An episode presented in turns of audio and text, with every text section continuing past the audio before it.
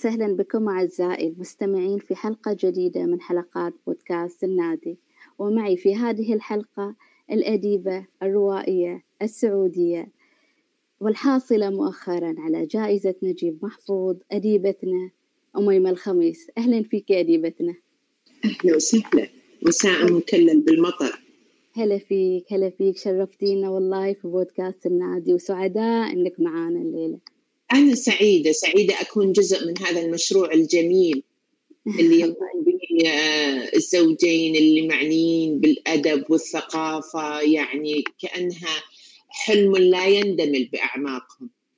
الله يسعدك يا رب وإحنا والله نتشرف فيك. اديبتنا لو بدأنا مع بواكير الوعي البدايات مع أميمة. يعني آه لنتحدث هنا عن البيت الذي نشأت فيه. فيعني لعل نجم سعدي أوجدني في بيت كان يعني مليء بالحواضن المستحثة والمخصبة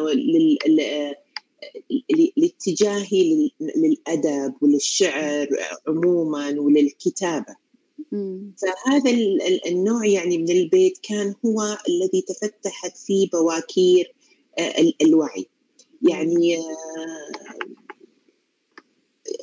يعني كنت يعني آه، حواضن الكلام في المنزل كانت مثرية ومستحثه ومخصبة. كان الوالد مثلا عندنا في البيت يتحدث اللغة الفصحى. كان يحاول أن يحادثنا باللغة الفصحى سواء في حالة الفرح في حالة الغضب وكان هو عموما هو والمتنبي يربينا سويا. فكان يدعمنا يقول مثلا على قدر أهل العزم تأتي العزائم العزائم وتأتي على قدر الكرام المكارم ويوبخنا بقوله أنت أكرمت الكريم ملكته وأن أنت أكرمت اللئيم تمرد. بينما يعني وهذا إضافة إلى علاقته هو مع الكتب. كانت الجدران يعني تنبت كتبا تزهر كتبا يوما إثر الآخر. كان عندما يعود من العمل كان دائما يتأبط الصحف آه، الصحف الصادرة ذلك اليوم وكنت أنا دائما أحس يعني بطبيعة الشغف وراه وهو يفتح هذه الصحف وأحس أن بداخل هذه الصحف هناك حدائق هناك يعني أتحين متى أصل لها متى ينتهي منها وأصل لها أنا. أيضا الوالدة كانت يعني أيضا لها مكتبتها الخاصة وكان لها قراءاتها وكانت يعني هي أول سيدة كتبت في صحيفة الجزيرة عندما كانت مجلة في ذلك الوقت في منتصف الستينات. فكان ال يعني ال كنت أتذكر أن الوالد يعني يملي عليها يعني يملي عليها صفحات سواء من مقالات أو كتب. وفي تلك المرحلة يعني المرحلة الطفولية يعني مرحلة لنقل آه، ثلاث أربع سنوات. يعني كانت الكلمات تتبدى لي آه، ككرات زجاجية. يعني تعرف الكرات الزجاجية اللي نسميها وإحنا صغار المصاقيل أو في ناس يسمونها البرجون وكان يعني كنت أحس الكلمات عند اصطدامها ببعض تقدح وميضا وشررا في رأسي. فهذا جعلني أكتب بعض الأسطر وبعض الكلمات التي لم يعني تلفت انتباه أحد لم أو أنني كنت اخجل أن أقدمها لأحد بالحقيقة. إلى أن يعني هذا كان يجاوره شغف كبير بالقراءة. كنت أقرأ كانت الوالده توفر لنا كثير من الكتب للأطفال كنت أتسلل ويعني على مكتبتها كان لديها مجموعات كبيرة من الكتب المترجمة. الكتب الكلاسيكية التي كانت والتراثية والتقليدية التي كانت في مكتبة الوالد اطلعت عليها في مرحلة في مراحل لاحقة بعد نضوج الوعي. لكن في تلك المرحلة كانت المكتبة الخضراء القصص هذه الرسومات الكوميك اللي كانت يعني كان سوبرمان وسمير والوطوات كانت كل هذه الشخصيات تترجم وفي لبنان وتصلنا مترجم وكانت يعني أحسها ممتعة ومدهشة وتاخذ يعني تفتح لي نوافذ في رأسي آه بالإضافة آه إلى يعني آه المجلات التي كانت يعني موجودة ذلك الوقت. كانت لبنان في عز توهجها وتالقها قبل الحرب الأهلية. فكانت هناك عدد من المجلات كان في مجلة الأسبوع العربي كان في مجلة الحوادث. يعني بدأت بتصفح وانتهيت بأن هناك كان يكتب فيها نخبة الأقلام والعقول العربية. واللبنانية في ذلك الوقت. كل هذه كانت تصب في تيار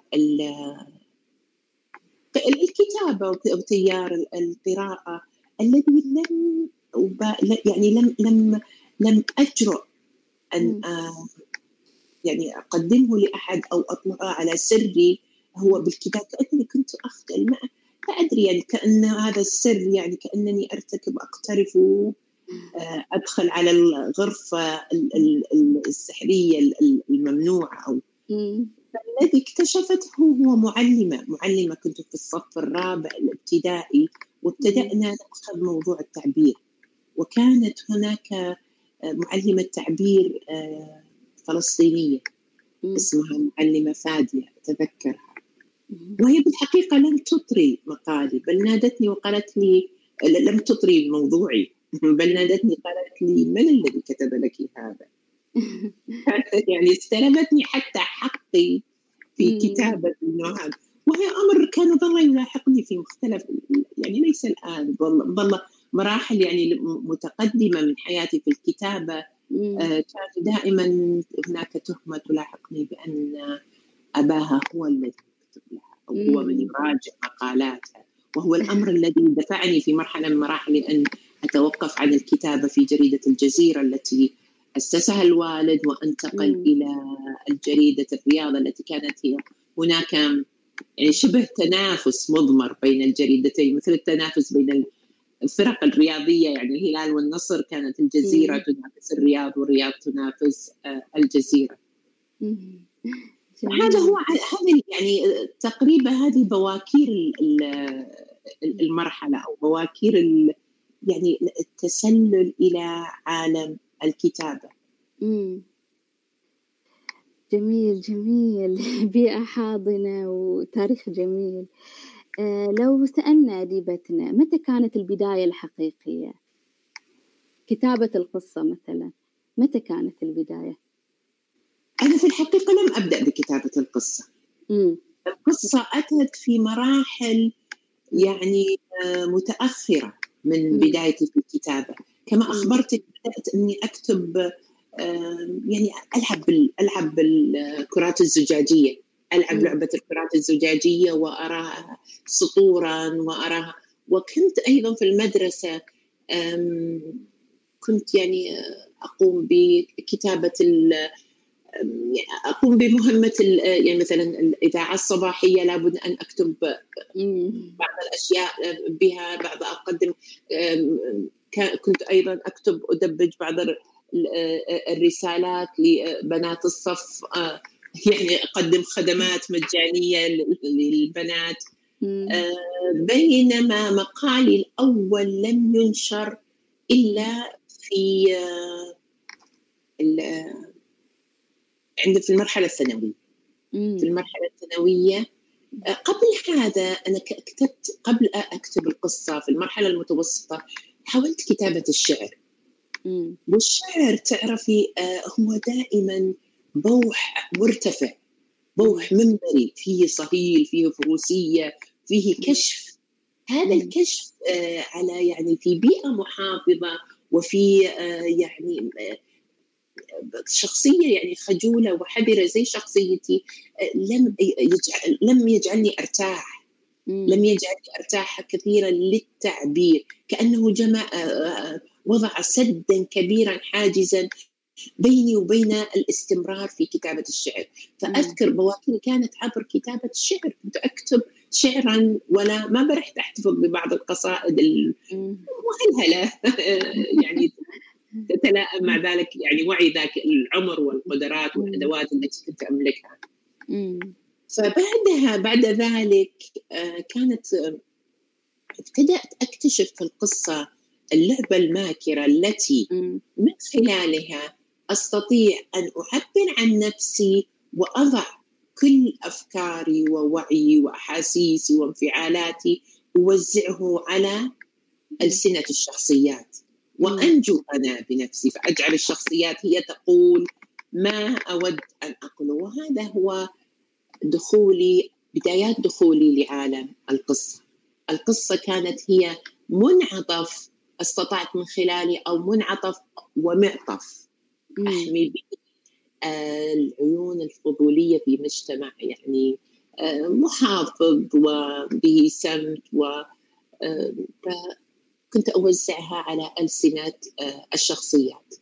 بينما عملية النشر نعود لعملية النشر. عملية النشر بدأت في الثانوي.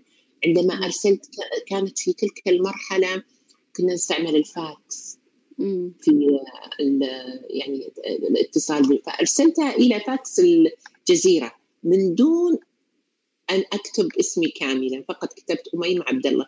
خشية من أن تفهم أنني آه يعني أيضا إني أوظف اسم الوالد يعني للمرور لعالم الكتابة. ونشر نشر المقال للمفارقة والمفارقة انه لم ينشر في بريد القراء وهو الذي كنت أتوقعه. بل رئيس التحرير انذاك كان الأستاذ خالد المالك أعطاه حيزا رغم أن كاتبة مجهولة ومبتدئه اخذ حيزه ونشر. جميل جميل. قصة ملهمة وجميلة. آه، لو جينا على يعني في سياق الحديث هذا عن أميمة من أين تأتي بكل هذا الضوء؟ وأيضا آه، زي ما تطرقتي الأحداث الإنسانية والاجتماعية هذه اللي بطنتيها في بطون القصص. مثلا يعني آه، ظهور الهاتف مثلا ظهر في أكثر من نص. يعني لو قلنا آه، اللي هي سورها العظيم لو قلنا الرجل الغريب وفي نهاية رواية البحريات اللي هي قصة سعاد مع الهاتف. يعني هذه التغ...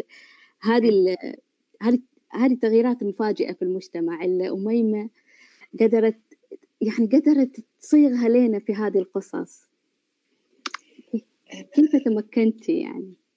يعني هو هو هو بالفعل في مرحلة معينة من العمر تكتشفين أين هي آه، تضاريسك وأين هي خريطة مكانك المتاحة والمباحة لك.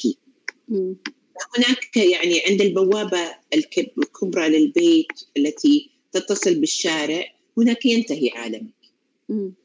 فكان يعني انه مثلا الأخوة الذكور إنهم يأخذون دراجاتهم أو يرافقون الوالد ويذهبون يكتشفون العالم المغري المدهش البعيد الغامض وانت هذا حدودك فهنا تحولت كأن الهاتف أصبح مسبارا يدا تمتد خلص يد لأعمى. فيس من خلال الصوت لكنه يتلمس العالم الخارجي يحاول أن يكتشفه في مرحلة معينة. لذا كان الهاتف حاضرا. حاضرا لأنه هو جزء من تجربتي وتجربة بنات جيلي تجربة مم. يعني آه تجربة كان الهاتف هو بالضبط مسبارا نكتشف فيه العالم الخارجي. لأن كانت يعني خريطتنا مؤطرة في هذه المكانات الأمكنة التي نتحرك بها يعني ما بين المدرسة ما بين المنزل وزيارات للعائلة وهكذا. فلذا كان الهاتف آه، حاضرا وحاولت من خلاله كيف أنا أعبر عن كثير من المفارقات التي في عندي رواية. اسمها الرجل الغريب. مو مو ليست برواية عفوا قصة قصيرة. قصة أيوة. الرجل الغريب. الرجل الغريب التي تحكي عن فتاة تزوجت بالرجل آه الذي كانت تعشقه والذي كانت تهاتفه عبر الهاتف. فكانت يعني تزوجت وكانت نهاية سعيدة. لكن ماذا حدث؟ كانت كانت تبحث عن الذي كانت تهاتفه. لم تستطع يعني كيف هذه المفارقة؟ لم تستطع أن تزاوج بين ذاك التي كانت تحادثه وما بني حوله وبينما وبينه هو أصبح رجلا معه يعني. فهنا أحد المفارقات التي حاولت أن أقدمها من هذه القصة مم. التي يعني كيف أن الشطر كبير من تجربة الفتيات وحياتهم وعلاقتهم بالكون والعالم الخارجي كانت مبتورة ومقلصة ومنحات. ف يعني هذا كان الك... يعني هذا ال... هذا الأمر الذي كان يجعل ال... الهاتف حاضرا في ال... يعني ننصت ننصت ونفكك رموز الكون. يعني لأنها كنا نبحث عن ينابيع الضوء والحكايات والكلام. المخبأ في جرار العسل. وهنا نأتي للسؤال هل الأديبة الأنثى حرة خصوصا في عالمنا العربي؟ مو بس عندنا هنا في السعودية. سنضع على كلمة حرة قوسين. لأن الأديب الرجل ليس حرا والحرية هي مسألة نسبية. لكن يعني هو مهم جدا مهم جدا. أنها لا تتورط الاديبه الكاتبه أو الكا يعني بهواجس اللحظة بهواجس اللحظة أو اسوارها أو لا تقول أنا أكتب للآن بمخاوفه باسواره برقابته بأسقفه المنخفضة. لتكتب تقول تكتب أنا أو هذه يعني أتكلم عن تجربتي الخاصة كنت أكتب أقول لأكتب للتاريخ لأكتب ولن أنجو لكن سأكون صادقة مع تجربتي وسأكون سأصل الحد الأقصى من المدى الذي أستطيع أن أتعبر عن من البوح. من البوح الذي لا يضلل القارئ لا يخدعه لا يخذله. سأحاول أن أصل يعني أسلط الضوء على جميع آفاق التجربة وجيشانها وانفعالاتها. بشكل أحاول يعني أنحي الرقيب وأكتب بحيث لا يختلس وهج اللحظه و فهذا يعني هذا هذا ما كنت أحاوله. لكن الحرية تظل امرا نسبيا. وأيضا الحرية قد تكون أحيانا آه، قد يوظفها البعض بشكل خادش ومبتذل ومزعج للذوق العام. يعني بشكل يفتقد فنيته. يعني كنوع فقط من التمرد. وليس بهدف فني وإبداعي من التعبير عن لحظة إنسانية وجودية كبرى. هي هذا الشيء لاحظناه في رواية سجة مثلا زيارة سجة. فعلى الرغم أن الرواية كانت يعني خلينا نقول واقعية واقعية إلا أن إلا أن أميمة قدرت تخل يعني تدخل فيها الجو هذا البوليسي الغامض غير البعد الغرائبي اللي هي بشخصية اللي هي سجا والشخصية الغرائبية هل هذا نوع من هذا زي ما تفضلتي اللي هو المعطف اللي ترتدي الأديبة علشان آه، لا قد يكون قد يكون شغفي أنا الخاص بالعوالم الغرائبية. يعني آه، الآفاق اللي فتحتها الرواية اللاتينية لنا عبر ماركيز وعبر ألندي في الواقعية السحرية. وقبلها التراث الخاص فينا. تراثنا المليء بهذه العالم الماورائي الميتافيزيقي. يعني ونتعامل معه بكل يعني يعني ليس قابلا للشك. هو جزء من البنيان الثقافي والفكري لتراثنا لثقافتنا. فأنا أحس أنه هذا الجانب يعني يثري السد ويعطيه عمقا ويعطيه زخما لأننا الحياة التي نعيشها ليست فقط في مداها وقولبتها بأبعادها الثلاثية الشاحبة السطحية. لكن هذا هذا هذا وجود المخلوقات الماورائية والأحداث والمصادفات هي جزء من العالم حولنا جزء من المكون الثقافي والإرث الذي حينما نوظفه في السياق السردي يعطيها زخم ويعطيها دهشة ويعطيها آه، يعني أيضا يعطيها بعدا فلسفيا وبعدا يعني هو يعني جزء من الثقافة لا نستطيع أن نطمسه. صحيح جميل جميل. آه نرجع إلى الأديبة الأديبة الأنثى في عالمنا. هل الأديبة تحتاج إلى الاعتذار توضيح موقفها النسوي؟ يعني مثلا لاحظت في قصة اللي هي البيضة والحجر هنا هل أميمة كانت قاعدة تبين موقفها من القضية النسوية؟ يعني الحوار هذا بين لمياء آه، وهذه اللي هي الأمازونية. الأمازونية. ومشهد شجرة الدر وكليوباترا. النساء المتفوقات في التاريخ أيوة. النساء المتفوقات في التاريخ هل تحتاج الروائية تبين موقفها؟ آه آه هذه القصة البيضة والحجر هي مم. كانت من أحد التجارب من آه يعني نوعية أحد المغامرات الإبداعية ولاحظي أنا وضعتها في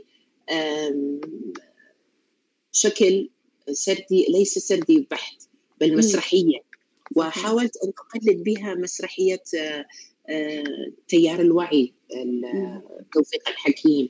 حاولت أن يكون التي يكون آه، الشخصيات فيها تعتمد أكثر شيء على العمق والحوار ذا الأبعاد الفلسفية.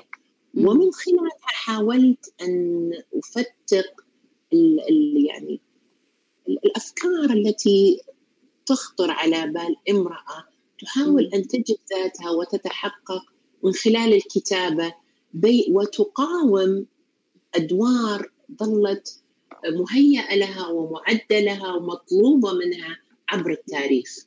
مم. يعني هي كانت لو تلاحظين أنه لم لم كانت لم تكره أدوارها. لم تكره أدوارها كامرأة وأم وزوجة لم تكن تكرهها. هي تحاول أن تنسجم تنسجم. لكن بداخلها هي هذه نزعة نزعة الأمازونية. يعني هذه نعرف كلنا أسطورة النساء الأمازونيات المقاتلات التي كنا يعشن على في في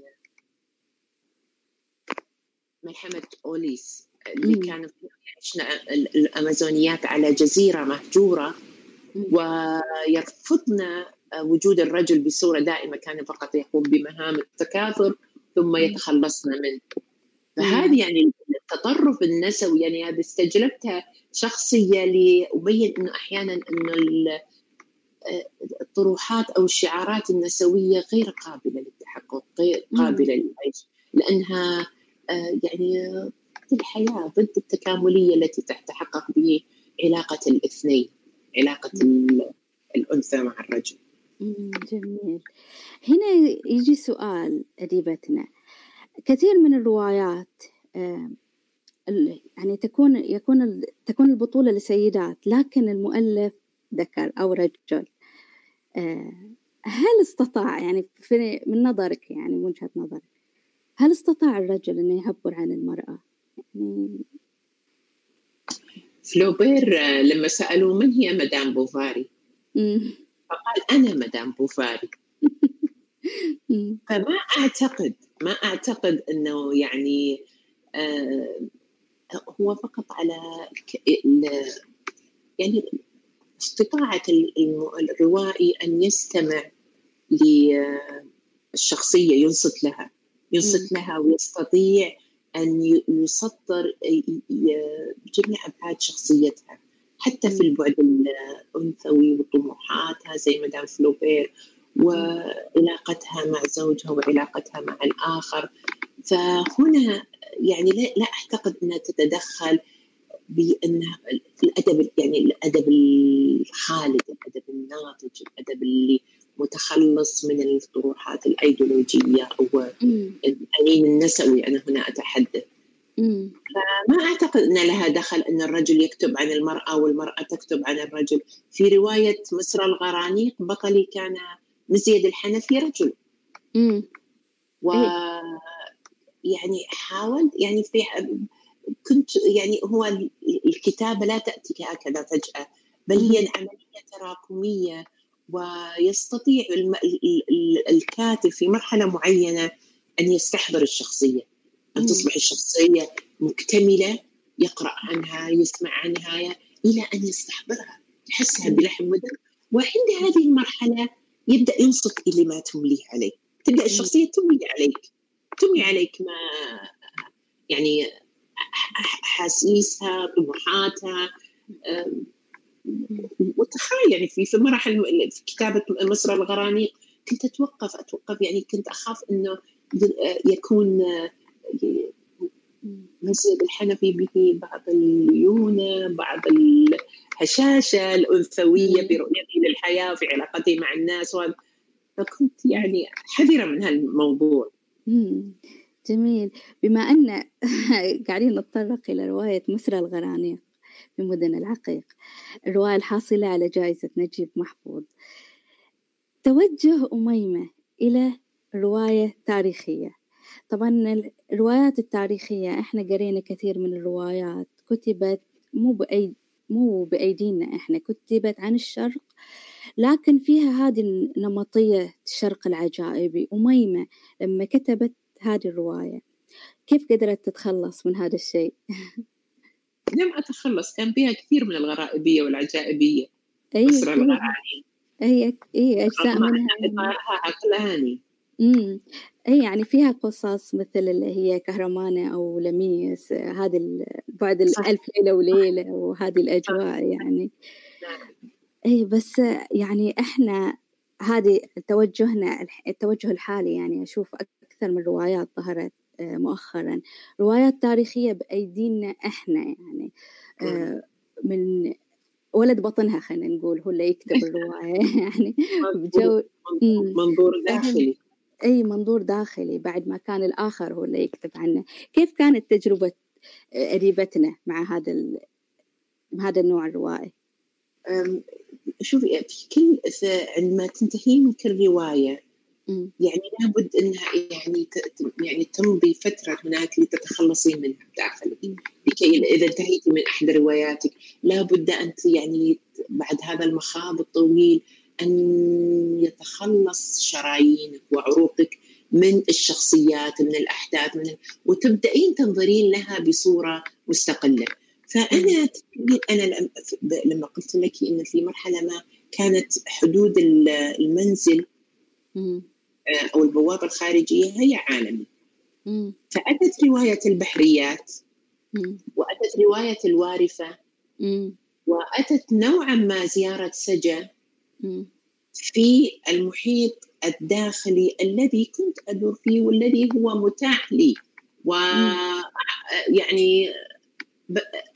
قدمت فيه ومن خلاله التحديات الوجودية للشخصيات وعلاقتها بالأحداث وعلاقتها بالظرف التاريخي و يعني بإطار طبعا سردي وبإطار حاولت أنه يكون في ثراء إبداعي.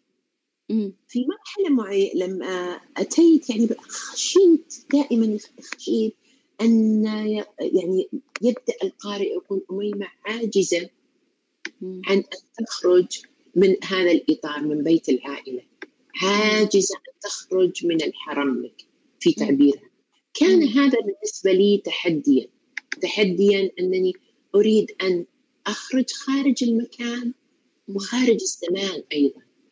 أريد رحلة شاهقة كبيرة بعيدة أستطيع من خلالها آه، أن يعني أتحدى نفسي وأتحدى أدواتي الكتابية.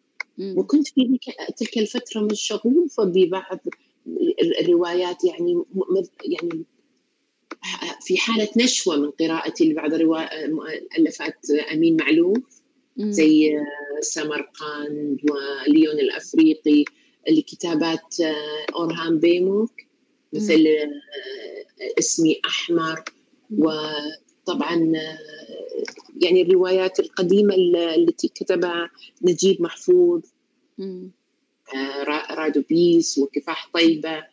آه، فكانت هذه الروايات التاريخية بمثابة تحدي لي يعني تحدي أردت أن أجرب أن أجرب يعني مثلا يعني أريد أن أسبح في هذا البحر وأرى أين استطيع أن أصل أنا أنا يعني آه، فاخذت هذا البحر خطوه خطوه وأنا خائفة ووجلة.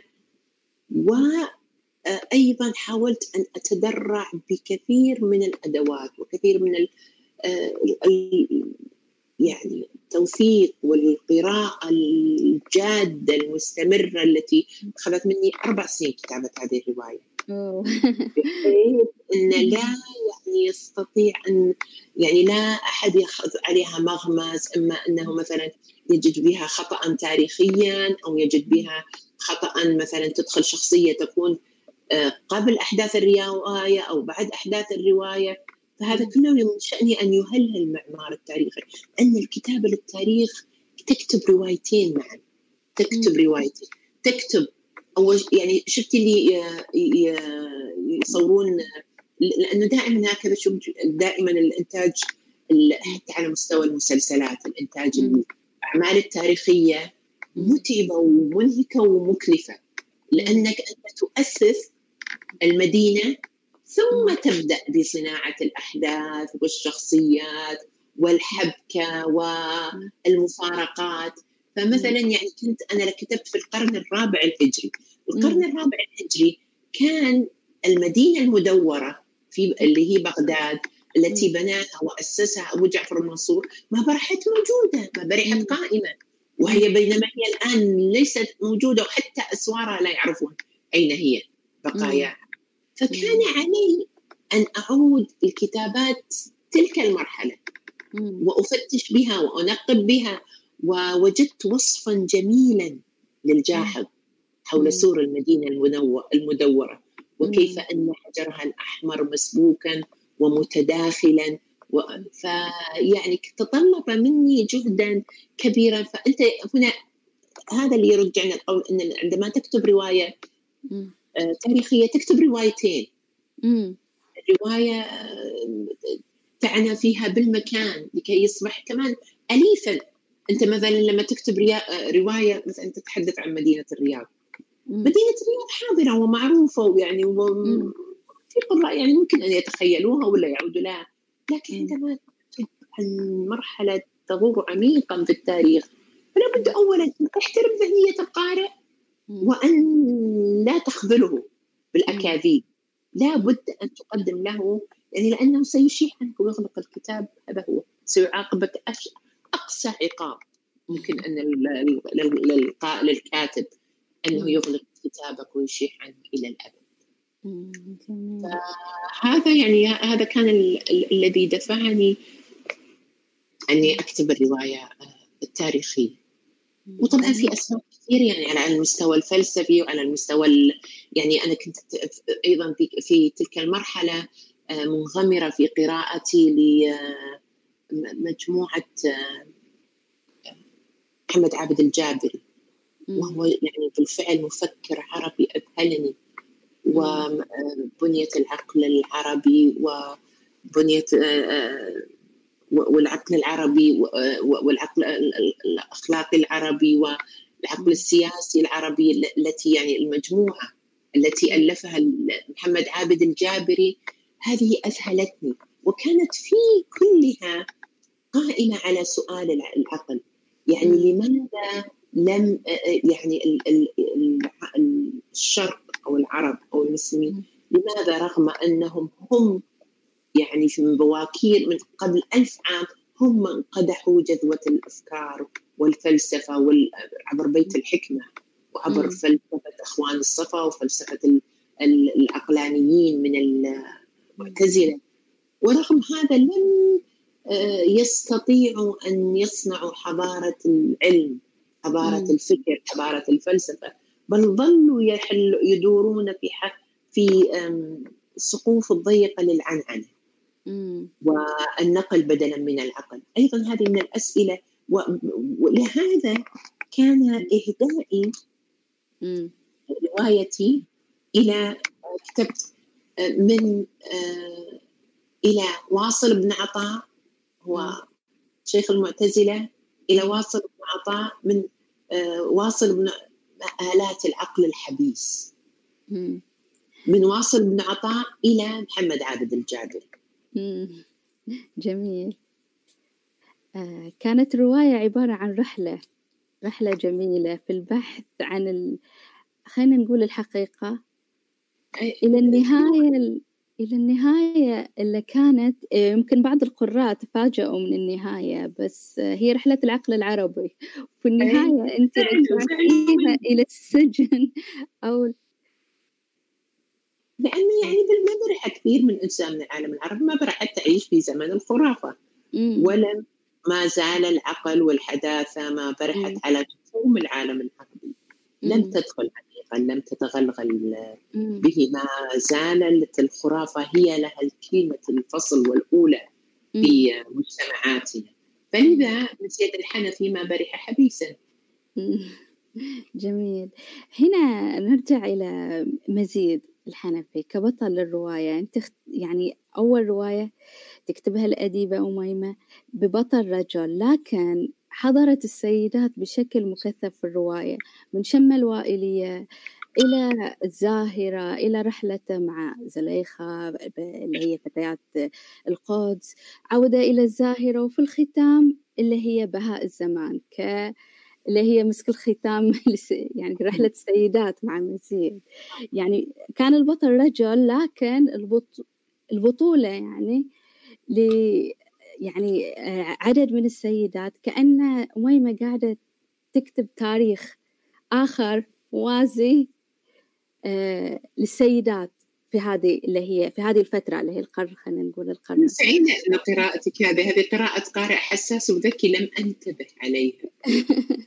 أي بالفعل يعني أنت بالفعل أنت حسيتي كأنني أدفع الشخصيات إلى واجهة المدونة التاريخية التي كانت تخلو من النساء على الغالب أو يشق وجود المرأة فيها.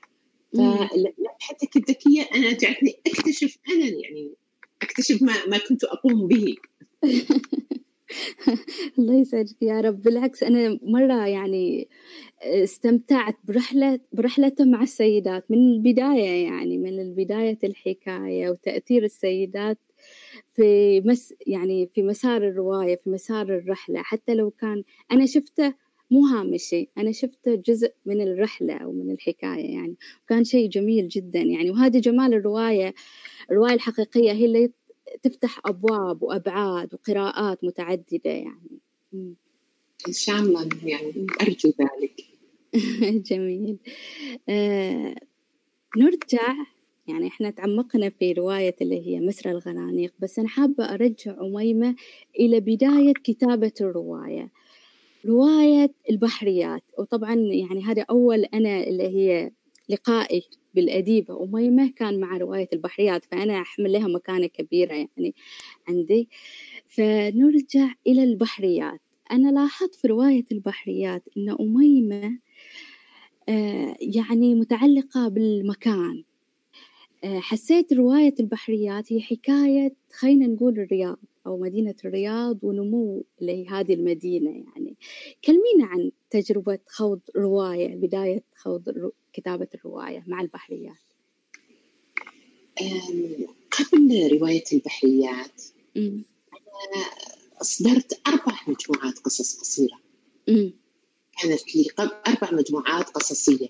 الأولى آه، والظل حين آه، استوى. آه، الثانية أين يذهب هذا الضوء؟ الثالثة مجلس الرجال الكبير. وانتهاء بالترياق. والترياق كانت اللي هي حكايات من الرياض يعني أنت. أيوة جغرافية نبوية في مدينة الرياض. عندما أعيد قراءة ومراجعة هذه المجموعات القصصية أجد كأنها كانت شتلات أو أجنة مجهضة كانت تعد لتكون آه، شخصيات روائية. يعني كأن كانت هذه القصص هي عملية تعرفي الدوزنة دوزنة الآلات والتدريب والميران لتقديم المعزوفة الكبرى أو السيمفونية الكبرى التي هي من خلال يعني العلاقة بربط الأحداث بناء الشخصيات نحتها. فكانت هي هذه كأنها دوزة كانت تقدمني إلى آه، عالم آه، الرواية. آه، البحريات يعني أنا كتبت يعني دائما يقول أن الإنسان في روايته الأولى يكتب دائما حكايته. وهو قد يكون في يعني نوعا ما قد يكون صادقا. فنتيجة يعني أن أنا يعني أسمي نفسي إني ابنة آه، ثقافتين. فأنا يعني ثقافة البر وثقافة البحر. ثقافة البحر آه، الشام والهلال الخصيب التي تمثلها والدتي وثقافة البر أو الصحراء التي يمثلها الوالد. فأنا كنت أعيش برزخ ما بين ثقافتين. وكنت كل يوم أتأمل هذا الحوار المتصل بين ثقافة البحر والصحراء.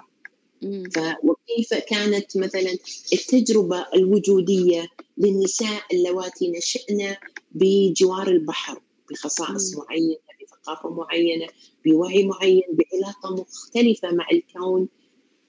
وبالتالي ويعني أتينا آه، إلى إلى الصحراء كزوجات. هذه التجربة كانت خصبة وغنية لا سيما أنها أتت كانت في مرحلة معينة كان هناك كم وافر من السيدات آه، آه، يعني الشاميات اللواتي قدمنا وتزوجنا برجال يعني من من يعني من المنطقة من الجزيرة العربية. فمنذ قديم الزمان من عبر التاريخ كان هناك حوار متصل بين بين سكان الصحراء وسكان يعني حوار تجاري حوار قد يكون حوار أدبي وأحيانا قد يشتد عنفا قد تكون حروب بين الصحراء والمدن المستقرة. فمن خلال هذا يعني كتبت روايتي البحريات ولا سيما إنها كانت يعني تحتوي على تجربة تجربة يعني الذاكرة كانت مليئة بأبعاد هذه آه، التجربة. فمن خلال هذا البرزخ الذي يتحاور به الصحراء والبر آه، كتبت رواية البحريات. وبما أنني في مفارقة مضحكة أحب أن هنا أخبرك إياها أنني كنت أنا يعني أحب أكون طقوسية في كتابتي. يعني كتابتي لا أخذها بشكل أنه أوكي يلا نجلس قدام الكمبيوتر ونكتب. يعني لابد أن أدلل آه، نقول جنيات الكتابة نوعا ما.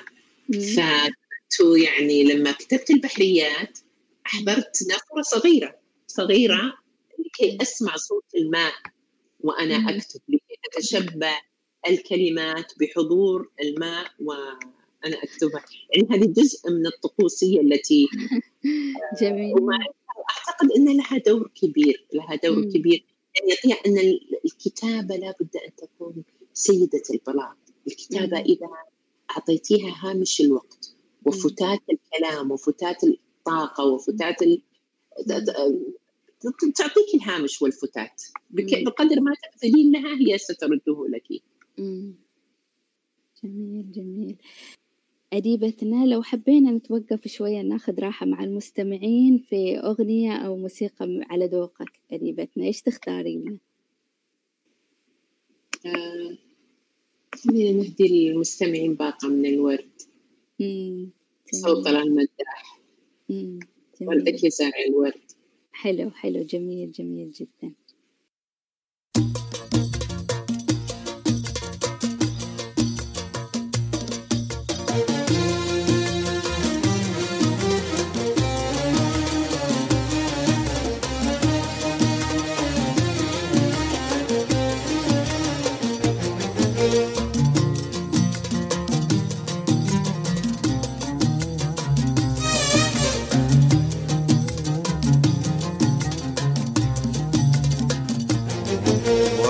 يا زارع الورد فتح ومال على العود.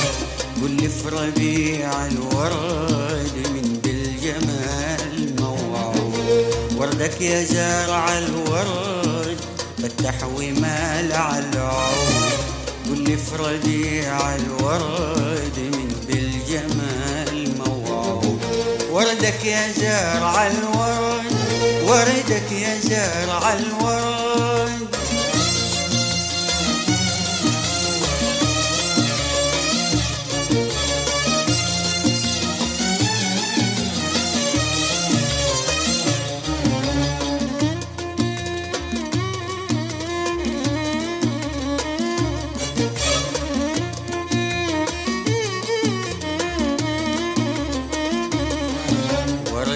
جميل محلى فتح على غصنه لما الندى حياه نور ويبان حسنه وردك جميل محلى فتح على غصنه لما الندى حياه نور ويبان حسنه ومال يمين وشمال؟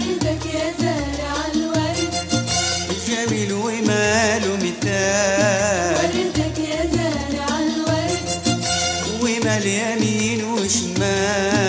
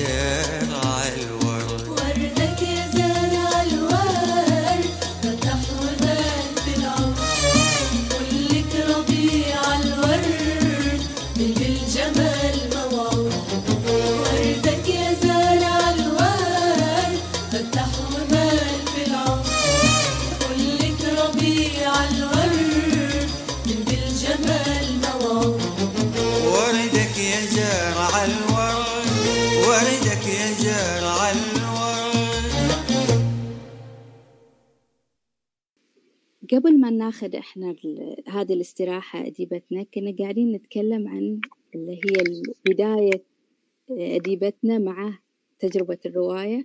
وكنا نتكلم عن البحريات. هنا أحب أنا أسأل سؤال آه، لاحظت شبه أو يعني شبه أو آه، قريب أو بعيد من كتاب نساء على أجنحة الحلم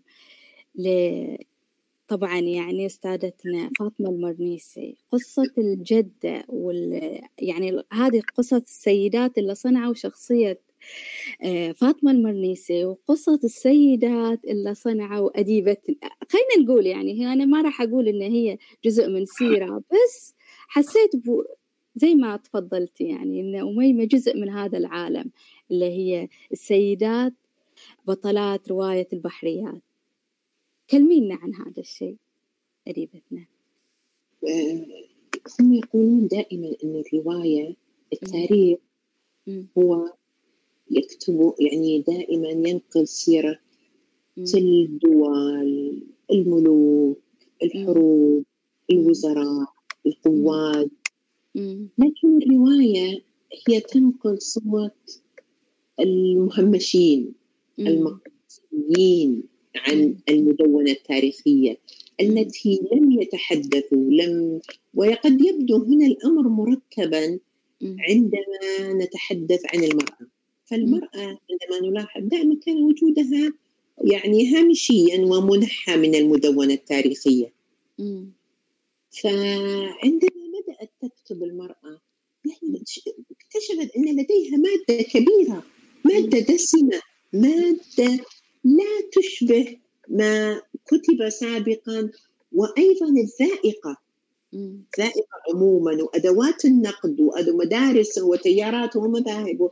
لم تستعد لاستقبال هذا الوعي هذا النوع من الوعي وهذا النوع من التجربة. يعني دائما فأنا أعطيك مثال مثلا. هنا ال- القيم مثلا دائما القيم الجمالية والإبداعية دائما مصدرها أين؟ مصدرها يكون مثلا الفروسية. مصدرها مجالس الرجال. مصدرها آه، سلوكيات مثلا آه، الفارس المحارب ال- الغازي المكتشف ال- بينما هناك قيم أخرى مثلا مغيبة عن مدونة التاريخ قيم. مثلا الأمومة. قيم علاقة المرأة بالطبيعة ببستانها بأمها بأولادها ب- كيف تو يعني الحواضن التي تحضن بها وتنقل بها تنقل لهم الثقافة بها ومن خلالها. هي أول قصة المرأة أول قصة. قصص المهد هي الشكل البدائي الأول للقصص. مم. هنا يعني فتحس المرأة أنه يعني في عندما تبدأ بالكتابة تحس أن بين يديها مادة مادة خام كبيرة وأصوات ويرصف أمامها مئات الحكايات مئات التي لم تدون وليس فقط لا ت- لم تدون لم يفسح لها حيزا من ال- التقدير في في السلم القيمي. السلم القيمي الذي آه، يعني مليء بقيم آه، ذكورية في الحروب الاكتشافات الغزوات ال- إلى آخره. فهذا الأمر هو الذي جعلني يعني أتماهى قد يكون كما ذكرت أنني أتماهى مع آه، كتاب فاطمة المرنيسي وقد يكون هناك عديدات كتبنا. سحر خليفة كتبت عن علاقتها لا آه، غادة السمان كتبت مع علاقتها مع جدتها. على الغالب يعني الجدة تمثل الأم الكبرى الأم. الكبرى مخزن الحكمة. التي من الممكن أنها يعني تنقل هذه تجربتها إلى تتحول إلى مادة سردية فخمة وثريه أيضا في نفس الوقت. جميل. هنا في رواية البحريات تنوعت السيدات بشخصياتهم خلفياتهم ب... تنوعوا تنوعوا ال- السيدات. لكن اللي في المقابل الرجل الرجل ظل ثابت يعني خلينا نتكلم صحيح شخصية أبو صالح مختلفة عن صالح مختلفة عن سعد لكن.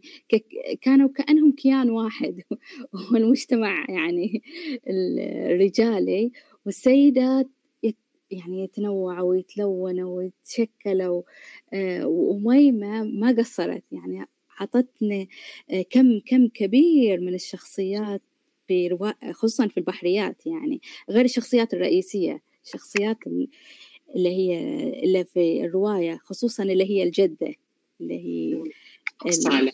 أم صالح هذه يعني. اللي هي الجدة الأم الأصل اللي تحافظ على ال- العادات. مع السيدات اللي أيوة مع التغيير القادم مع البحريات يعني. ف... هي هنا يعني شخصية أم صالح لأنها هنا كأنه هي بدأت تفقد خصائصها الأنثوية مم. كامرأة مضوية مم.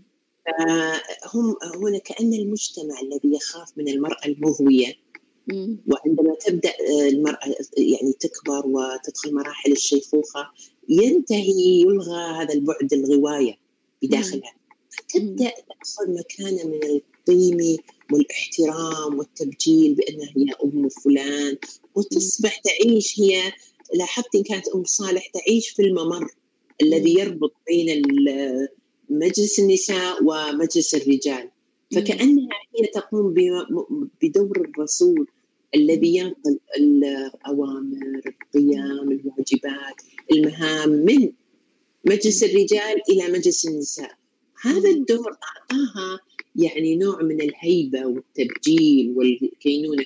كل هذا لأنها لم تعد المرأة المضوية بل أصبحت انتقلت إلى مرحلة أو مرتبة أخرى مجتمعية يعدها المكافأة للمرأة لرحلة العمر التي أنجبت وكب و و فإنها يعدها لهذه المرحلة أنها المرأة ال- الحكيمة المرأة التي تحا- تراقب تطبيق آه،. قوانين الرجال في مجالس النساء. مم. وأحيانا تفرض هي قوانينها ظهرت شخصية أم صالح في رواية مصر الغرانيق مع أم الولد اللي هي في قصة لميس وكهرمان طبعا هذا الجزء من يعني الرواية كلها جميلة يعني بس من أجمل الأجزاء اللي هي رواية مصر الغرانيق. رجعنا إلى رواية مصر الغرانيق. آه نيجي هنا أديبتنا. إلى رواية الوارثة أنا لو سألت أديبتنا إيش أقرب عمل إلى نفسك من الأعمال آه، اللي كتبتيها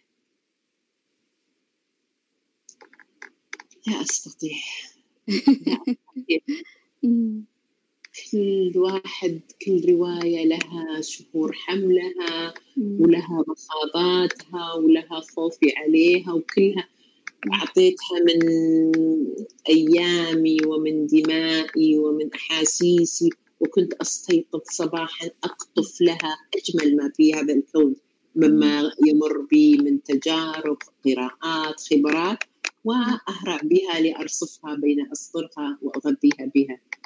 فكلهم لا أستطيع أن أميز لا أستطيع لا أستطيع أبدا. إذا إذا رجعنا إلى رواية الوارثة. آه، هي حكاية المرأة. تتلمس كينونتها وتختار مصيرا خاصا بها. كلمينا عن كتابة هذه الرواية. آه، رواية الوارثة مم. آه، هي تتكلم يعني كأنها يعني إحنا لو تتبعنا ال- الرواية مثلا البحريات والوارثة مم. وديارة سجا كأنها هي ترى نوعا ما يربطها خير هي كأنها ثلاثية. فالبحريات هي رياض الخمسينات هي. المرأة التي آه، كانت يعني ما برحت في بيوت محافظة في الرياض لم تتعلم بدأت التعليم بسيط وفي الوارفة. هي مرحلة ال- ال- ال- البحريات هي غطت مرحلة الخمسينات والستينات وتقريبا بواكر السبعينات. الوارفة كانت في الثمانينات والتسعينات و يعني هذه هي المرحلة وأيضا تتحدث عن المرأة المرأة التي تعلمت. وما برحت في أسرة أيضا آه، من الرياض ومحافظة و أصبحت هناك لها تحدياتها الأخرى. في الم... في البحريات كانت المرأة عندها تحديات كبرى. إذا تلاحظوا بنات آل معبل ما ذهبوا لل. رفضت آل معبل إنهم يدرسوا بناتهم وجلبوا رحاب تدرسهم صحيح. آه لا تجاوزت المرأة في تلك المرحلة تحديات إنها تذهب إلى المدرسة. لكنها هنا سقف طموحاتها ارتفع. مم. فهذه المفارقة يعني سقف طموحاتها لم يعد الذهاب إلى المدرسة. بل أصبح لدى الوارثة هي الذهاب للعمل في المستشفى كطبيبة وليس فقط العمل في المستشفى كطبيبة بل المغادرة لتخصص تسافر. تسافر تغادر إلى كندا للتخصص في. مجالها الطبي. فهذه هي التحديات التي يعني آه، التحدي الذي يعني حاولت أن أصوره حاولت أن أعبر عنه حاولت أن يعني أق- أقدمه يعني كحقل نخيل لجميع اللواتي تحدينا ظروف لم تكن سهلة ولم تكن يعني يسيرة. وكانت يعني تحديات ليس يعني إذا قارناها في وقتنا الحاضر أنه كيف آه، أصبحت يعني الآن مثلا البعثات والذهاب. والسفر يعني أصبح متاحا. على إلى حد ما يعني. مم. وأصبح يسيرا على ال- البنات. فهناك يعني هذه التحديات أعتقد أنها لابد أن تدون لابد أن يحكى عنها. لابد أن تصور لابد أن يعني. تقدر وتبجل وتجل ونسكنها مكانا يعني تاريخيا يحترم ذلك ال- ال- ال- النضالات وذلك الوعي. يعني المشكلة حتى نحن. طبيعة التحديات وال- والصراعات والنضالات. مثلا يعني كانوا دائما النضالات يربطونها في مثلا يعني أبعاد مثلا الفكرية أو أبعاد سياسية. بينما حتى نضالات المرأة ال- ال- اليومية في إثبات ذاتها في أقل في أبسط مساحاتها. أن تثبت ذاتها تتعلم تصبح مستقلة مثلا ماديا مستقلة. جميع هذه التحديات لا ينظر لها ب. آه، السلم القيمي المجتمعي بأنها يعني بتقدير واجلال.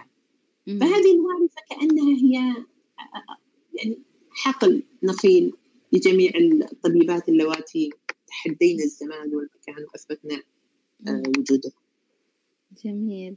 وفيها اللي هي قصة الغربة أو ال- الدراسة في الخارج آه، لو لو سألنا أديبتنا عن تجربتها هي اللي هي رؤية المجتمع من عن بعد. أنا أحس أحس أن الابتعاد شوية عن أو الدراسة في الخارج تعطينا نظرة عامة وشاملة على الوضع. كيف فادت هذه التجربة في أنا حياة أنا كنت أدرس في الخارج. أنا كنت مرافقة لزوجي آه. في وقت دراسته. فكنت فترتها يعني أخذتها فرصة لأتفرغ لاطفالي كانوا صغار. أتفرغ للقراءة والكتابة. أمم.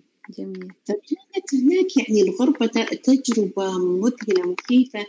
تيارات يعني تيارات الشجن والشوق والإحساس بالاغتراب تنسكب عليك حتى أحيانا يعني تزلزل حتى سطورك وكلماتك. لا تستطيعين أنك حتى يعني تنقلينها على شكل. كلمات وعلى تعبرين عنها.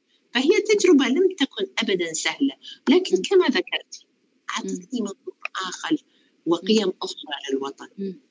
كم هو ثمين كم هو ثري كم انت بالوطن يعني تحسين أنك انت آه، ليس بحاجة أن تعرفين بنفسك ولا أن تقدمين نفسك أو أنك تجدين لك حيز. أنا هنا أنا من هذا المكان أنا لي حيز لي متاع لي هوية لي فهذه يعني قيمة قيمة عظمى لا تكتشفينها إلا. عندما تكوني آه، خارج الحدود. جميل جميل. نجي إلى أو نرجع إلى رواية اللي هي زيارة سجى آه، الرواية كتبت عام 2012 تقريبا اللي هي فترة هذه القنبلة أو انفجار ال social media أو اللي هي وسائل التواصل الاجتماعي. والرواية رصدت هذا التحول يعني إحنا تكلمنا عن إن اللي هي التحولات في الم- في المجتمع مثل الهاتف وكيف وظفتها أميمة في اللي هي في قصصها ورواياتها. إلى التوظيف بدايات يعني الفيسبوك أو ال- اللي هي هذه آه، وسائل التواصل في اللي هي زيارة سجع كيف كانت؟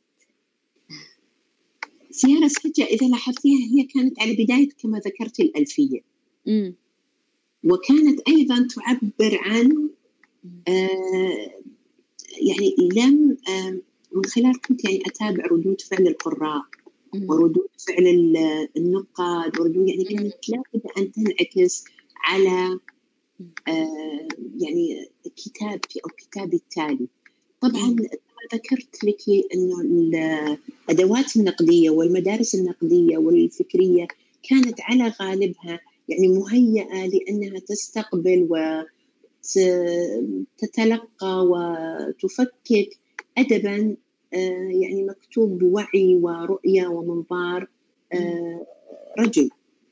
فالمرأة عندما تفتح صناديقها الخفية وتفتح فيعني لا تجد لها مثلا أدوات تستقبلها أو آه، قوالب تستوعب هذه التجربة.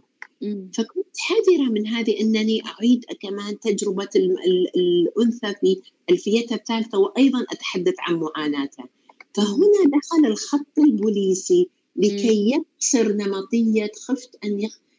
المتلقين يشعرون أنه هو نوع من ال...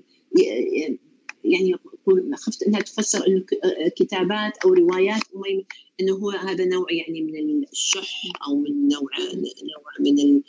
يعني نضوج التجربة أميمة لا تتحدث إلا عن المرأة في محيطها المنزل وعن هموم نسوية وعن إلى آخره.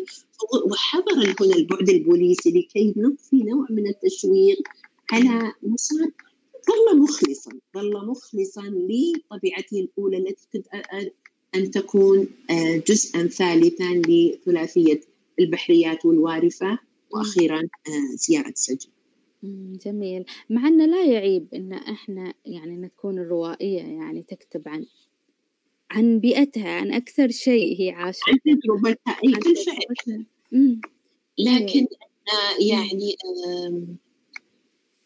الذائقة الذائقة لم. غير مهيئة. يعني لا, لا, لا أتهم أحد ولا لكن الذائقة غير مهيئة لاستقبال هذا الكم يعني من المنظور ال- المرأة وعلاقتها مع العالم علاقتها مع. محيطها مع السلطة سلطتها مثلا السلطة الأبوية سلطة. جدتها سلطة. يعني إلى آخره. جميل. هنا أديبتنا نجي إلى كتاب اللي يعني أنا أعتقد أنه هو جزء من سيرة. ماضي مفرد مذكر. لماذا الماضي كان مذكرا مفردا؟ يعني كما تعرفي أنا عملت آه، يعني في آه، مجال التعليم لمدة 20 عاما مم، عشر سنوات كنت آه، معلمة لغة عربية وعشر سنوات أخرى لاحقة كنت أعمل مديرة لإدارة الإعلام التربوي في وزارة. الإعلام. في وزارة التربية والتعليم. فهذه المرحلة يعني آه، أو عموما أنا ابنة وزارة التربية والتعليم أو ما كانوا يسمونها في يوم ما كانوا يسمونها الرئاسة. درست فيها وتعلمت فيها جميع مراحل عمري. وأنا يعني ذكرت في الكتاب لا يوجد فتاة موجودة لم توجد على بصمة بصمة وزارة التعليم على دفاترها أو روحها أو وعيها أو إلى آخره. فهنا يعني هذه التجربة التي امتدت على طوال 20 عاما أضيفي إليها دراستي فيها دراستي فيها يعني من الصغر من طفولتي. كونت لدي مخزونا. من منظورا تجاهها ووعيا ولن استطع أن أغلق يعني أغادرها. يعني بعد ما غادرتها وتفرغت للكتابة لم أستطع أن أغادرها. يعني وأنا المعنية بالكتابة وأنا التي يعني لا أستطيع أن أغادرها من دون أن أدون أو أكتب عن هذه التجربة. هذه. التجربة ماذا اخترت لها اسم ماضي مفرد. يعني اخترت لها هذا الاسم لأنني احببت يعني آه، قد يكون آه، وأنا معلمة لغة عربية أخذ دورا في فنحن عندما نريد أن نعرف جذر الكلمة في اللغة العربية. الذي اشتقت منه لا بد أن نعيدها إلى صيغة الماضي المفرد المذكر مم.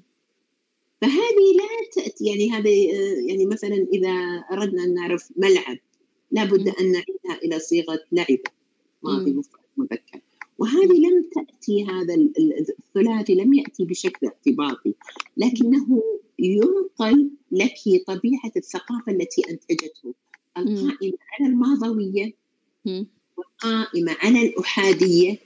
أحادية الرأي أحادية الفكر أحادية التراتب الهرمي. آه وأخيرا مذكر.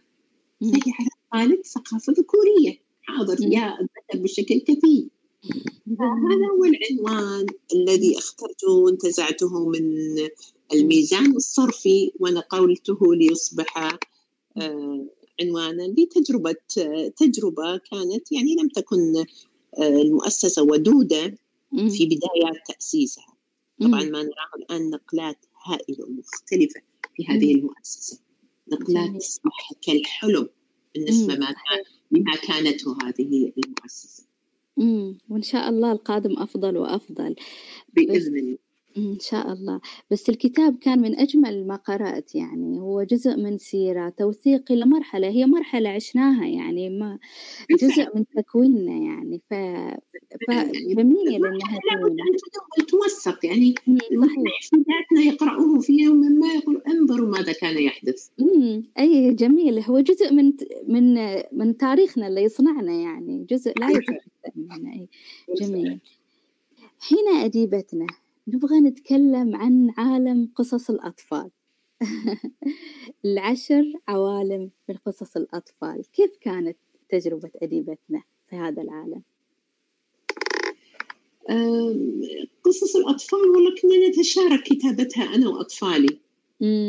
آه، يعني قصص ما قبل النوم.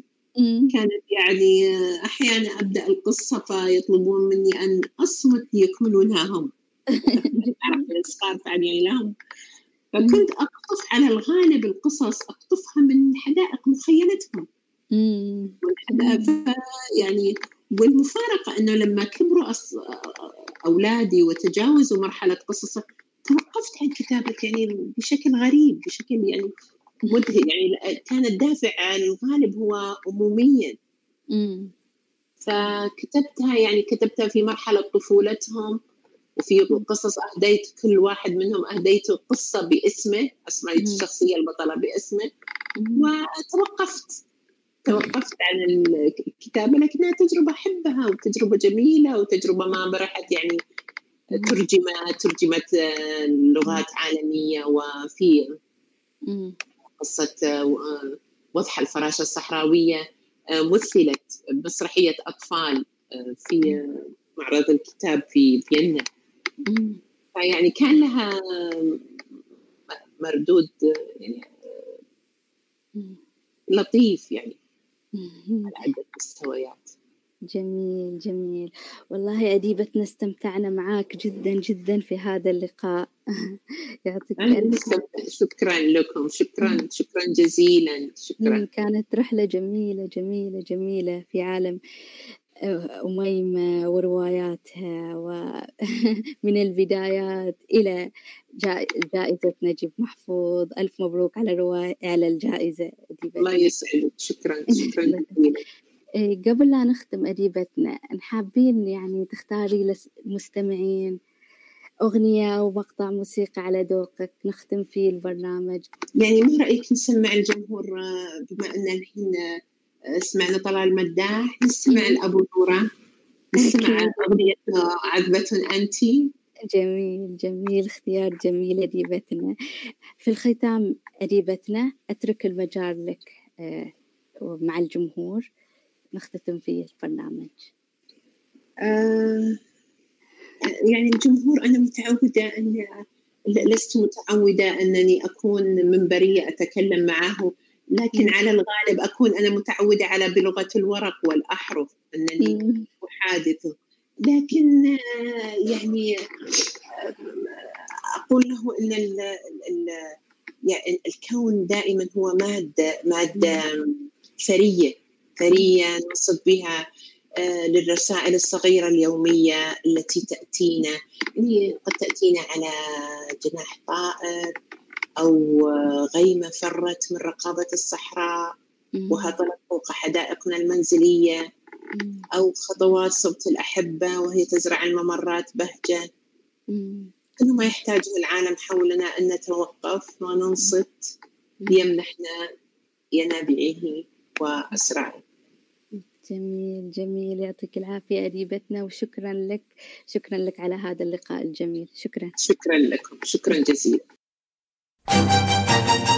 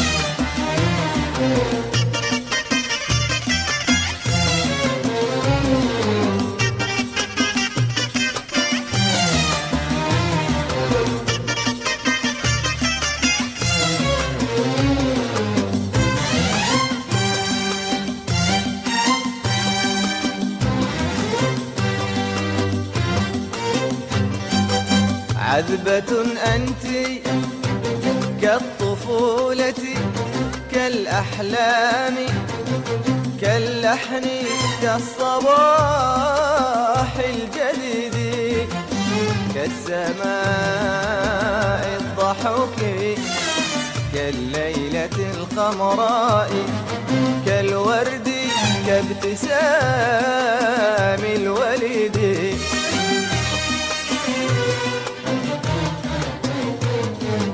عذبة أنت كالطفولة كالأحلام كاللحن كالصباح الجديد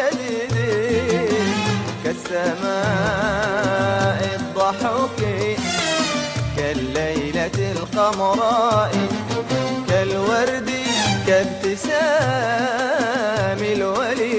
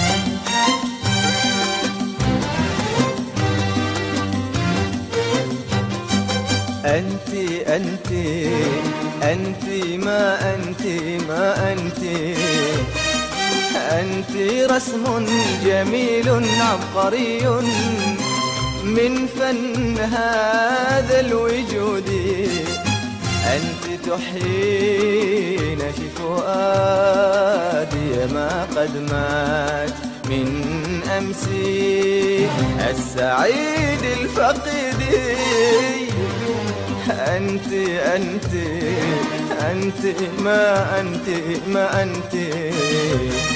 أنت رسم جميل عبقري من فن هذا الوجود.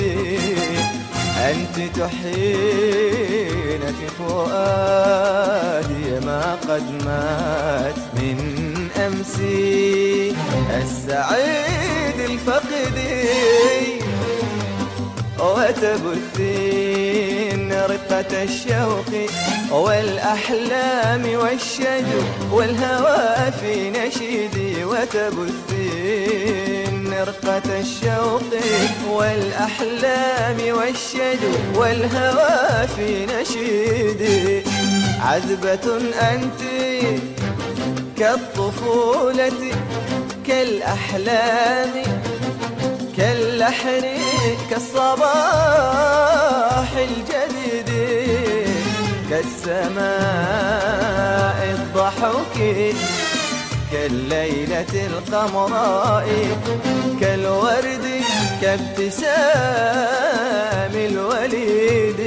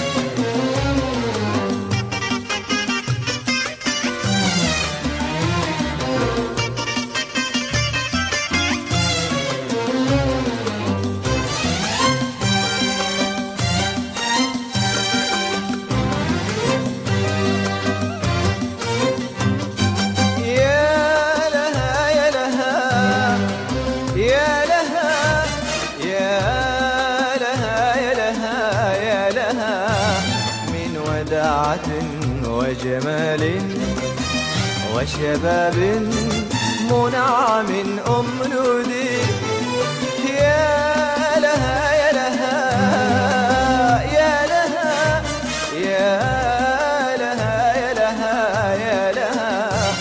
من وداعة وجمال وشباب منعم أملودي يا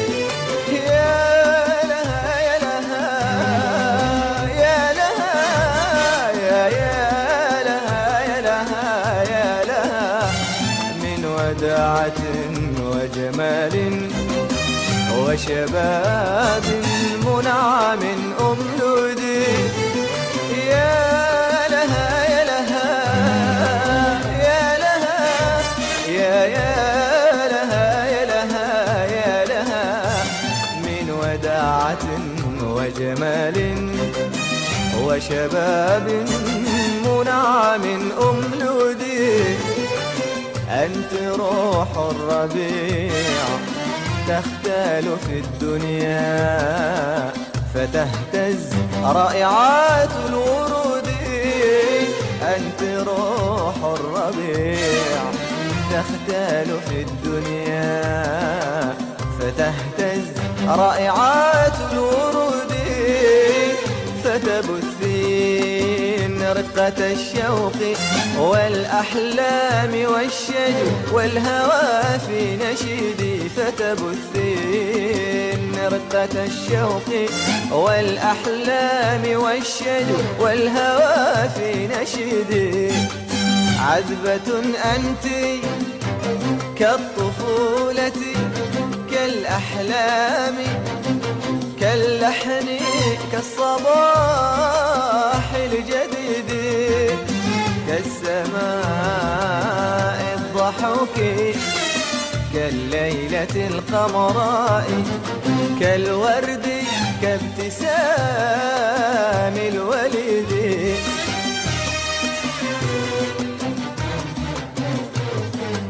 عذبة أنت كالطفولة كالأحلام كاللحن كالصباح كالسماء الضحوك كالليلة القمراء كالورد كابتسام الوليد.